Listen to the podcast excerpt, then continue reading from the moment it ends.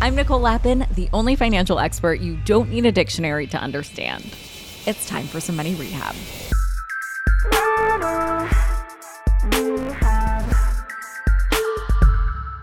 When people ask me about my podcast, they say something along the lines of, So, what's your show about? Money?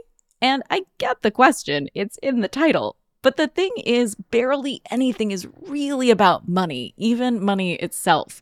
Money is so tied up in our relationships, our emotions, our power, our choices, that when we have a quote, money problem, money is rarely at the root of that problem. Anyway, I got thinking about this because a sweet, sweet listener DM'd me about something she struggled with on Father's Day and asked for strategies that could help her next year. When she DM'd me, she sent me a voice note. Here it is. Hi, Nicole. This may sound super odd. I love listening to your podcast. I have learned so much. Um, my question is kind of odd. I lost my dad during COVID. He had COVID pneumonia, and this will be my second Father's Day without him. And last year and this year, around this time, I just get really sad and depressed and tend to spend money because it's that moment that just makes me feel good for a moment. And I know that's not healthy, that's not good. Do you have any tips so that way I can set myself up next year in a way that I won't feel the need to go spend this? I don't know if I need to give myself like an amount that's okay to spend, an amount that's not. Like, I'm not quite sure how to handle this. To this listener, I just want to say thank you. Thank you for sharing your feelings and your story with me. It is really an honor to be in your circle of trust, and I do not take that for granted. And I am so sorry to hear about your dad. I know I mentioned this back in my DM, but I lost my dad too. And so when you talked about how Father's Day makes you feel, it gave me a pang of familiar sadness in my heart. Father's Day has been a struggle for me too. The emotions are complicated, and I know I don't need to say this or explain it to you because you get it. So believe me when I say, I totally understand the urge to put a band aid on your pain. I just don't want you to beat yourself up over making choices that brought you some comfort at the time. You did the best you could, and you needed to take care of yourself. Instead, I want you to feel proud about reaching out for help. Recognizing that this behavior isn't serving you is not easy, and so you're already further along than you know. Before I give you my advice, though, I want to wholeheartedly endorse finding someone you can talk to about how you're feeling. Therapy is something I will plug all day, every day, and twice on Sundays. I know the advice go see a therapist is not a new concept, and maybe it feels like lazy advice on my part. But what I'm hearing is that you're having a hard time. And in shopping, you found a quick fix that makes you feel better for a fleeting moment. But I'd guess that there's a crash after that high, right? Once the newness of whatever you bought fades, there's disappointment that the relief didn't last longer, right? That's one of the main reasons why shopping isn't a good coping mechanism, along with the fact that it can actually hurt you and add more negative emotion if you're overspending. And so let me speak from personal experience. I lost my dad, and therapy has really helped me cope in a healthy way and face that grief instead of burying it in shopping bags. And by the way, you don't need to spend a lot of money to find a good space to talk. There are plenty of awesome support groups that are free and valuable. All right, that's all I'll say about that. Let's move on to the money stuff. So I loved that your mind immediately went to making yourself a budget because that's exactly where I would start. My recommendation is to set a budget that allows you to invest in yourself in two ways. I'm going to walk you through how I think about this and then I'll get more granular. First, I would take part of that budget and invest in your future. Make a little extra contribution to your retirement fund and think to yourself that you're buying yourself something pretty. It's just for your future self to go on a shopping spree.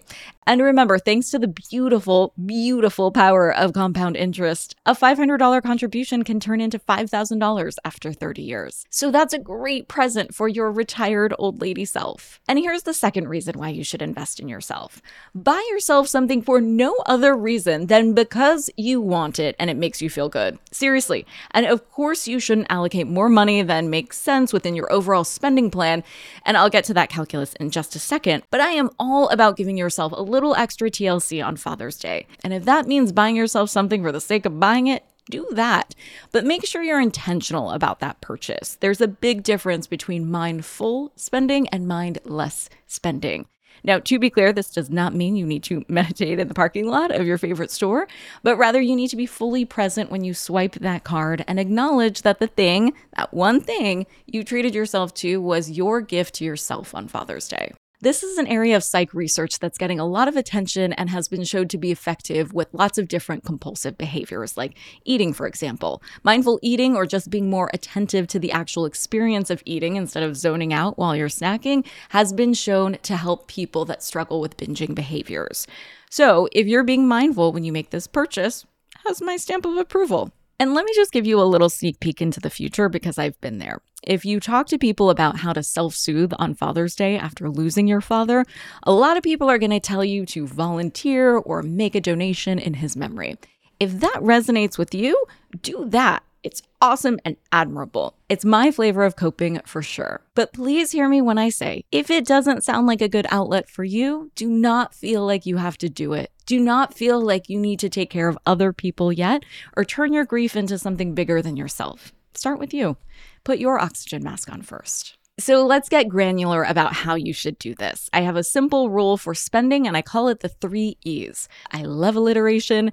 The rule is basically 70% of your paycheck should go to essentials, 15% should go to the end game or your future goals, your future self, and 15% should go to the extras. And that's all the fun stuff like eating out with friends or treating yourself. So, what I would do if I were you is for the month of June, when Father's Day falls, I would reallocate an additional 10% total between the end game and the extras. For simplicity's sake, I'm going to say an additional 5% to the end game and an additional 5% to the extras. Although, if you want to give yourself an additional 6 or 7% on the extras, I'm not going to be mad about it.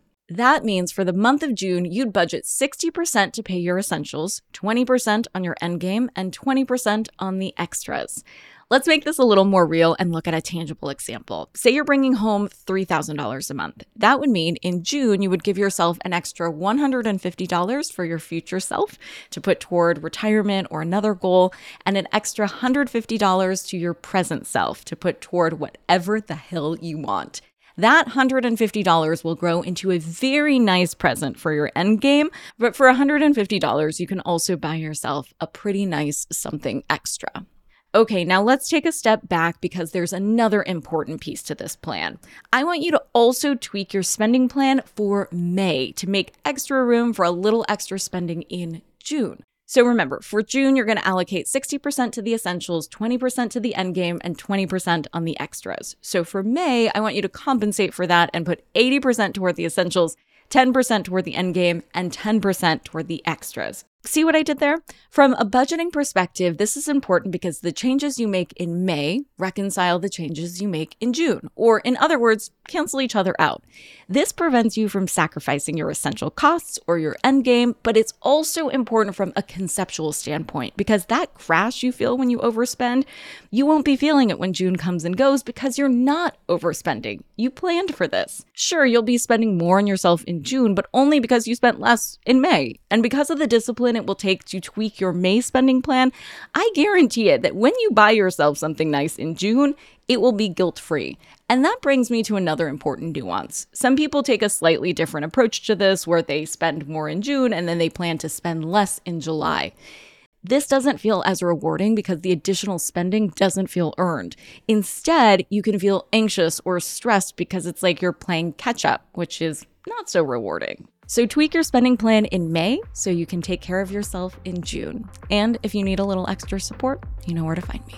For today's tip, you can take straight to the bank. If you've historically had a hard time sticking to a budget, try this. After you determine how much you're allocating yourself for your personal gift, consider taking that money out in cash rather than planning on putting it on a card. Giving yourself a spending limit on a credit card is all too easy to tweak on the fly, especially when you're emotional. But giving yourself a physical limit, like the amount of literal dollar bills in your wallet, is much more powerful. Money Rehab is a production of Money News Network. I'm your host, Nicole Lapin. Money Rehab's executive producer is Morgan Lavoie. Our researcher is Emily Holmes. Do you need some money rehab? And let's be honest, we all do. So email us your money questions, moneyrehab at moneynewsnetwork.com to potentially have your questions answered on the show or even have a one on one intervention with me.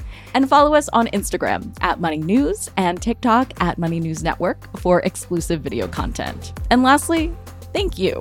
No, seriously, thank you.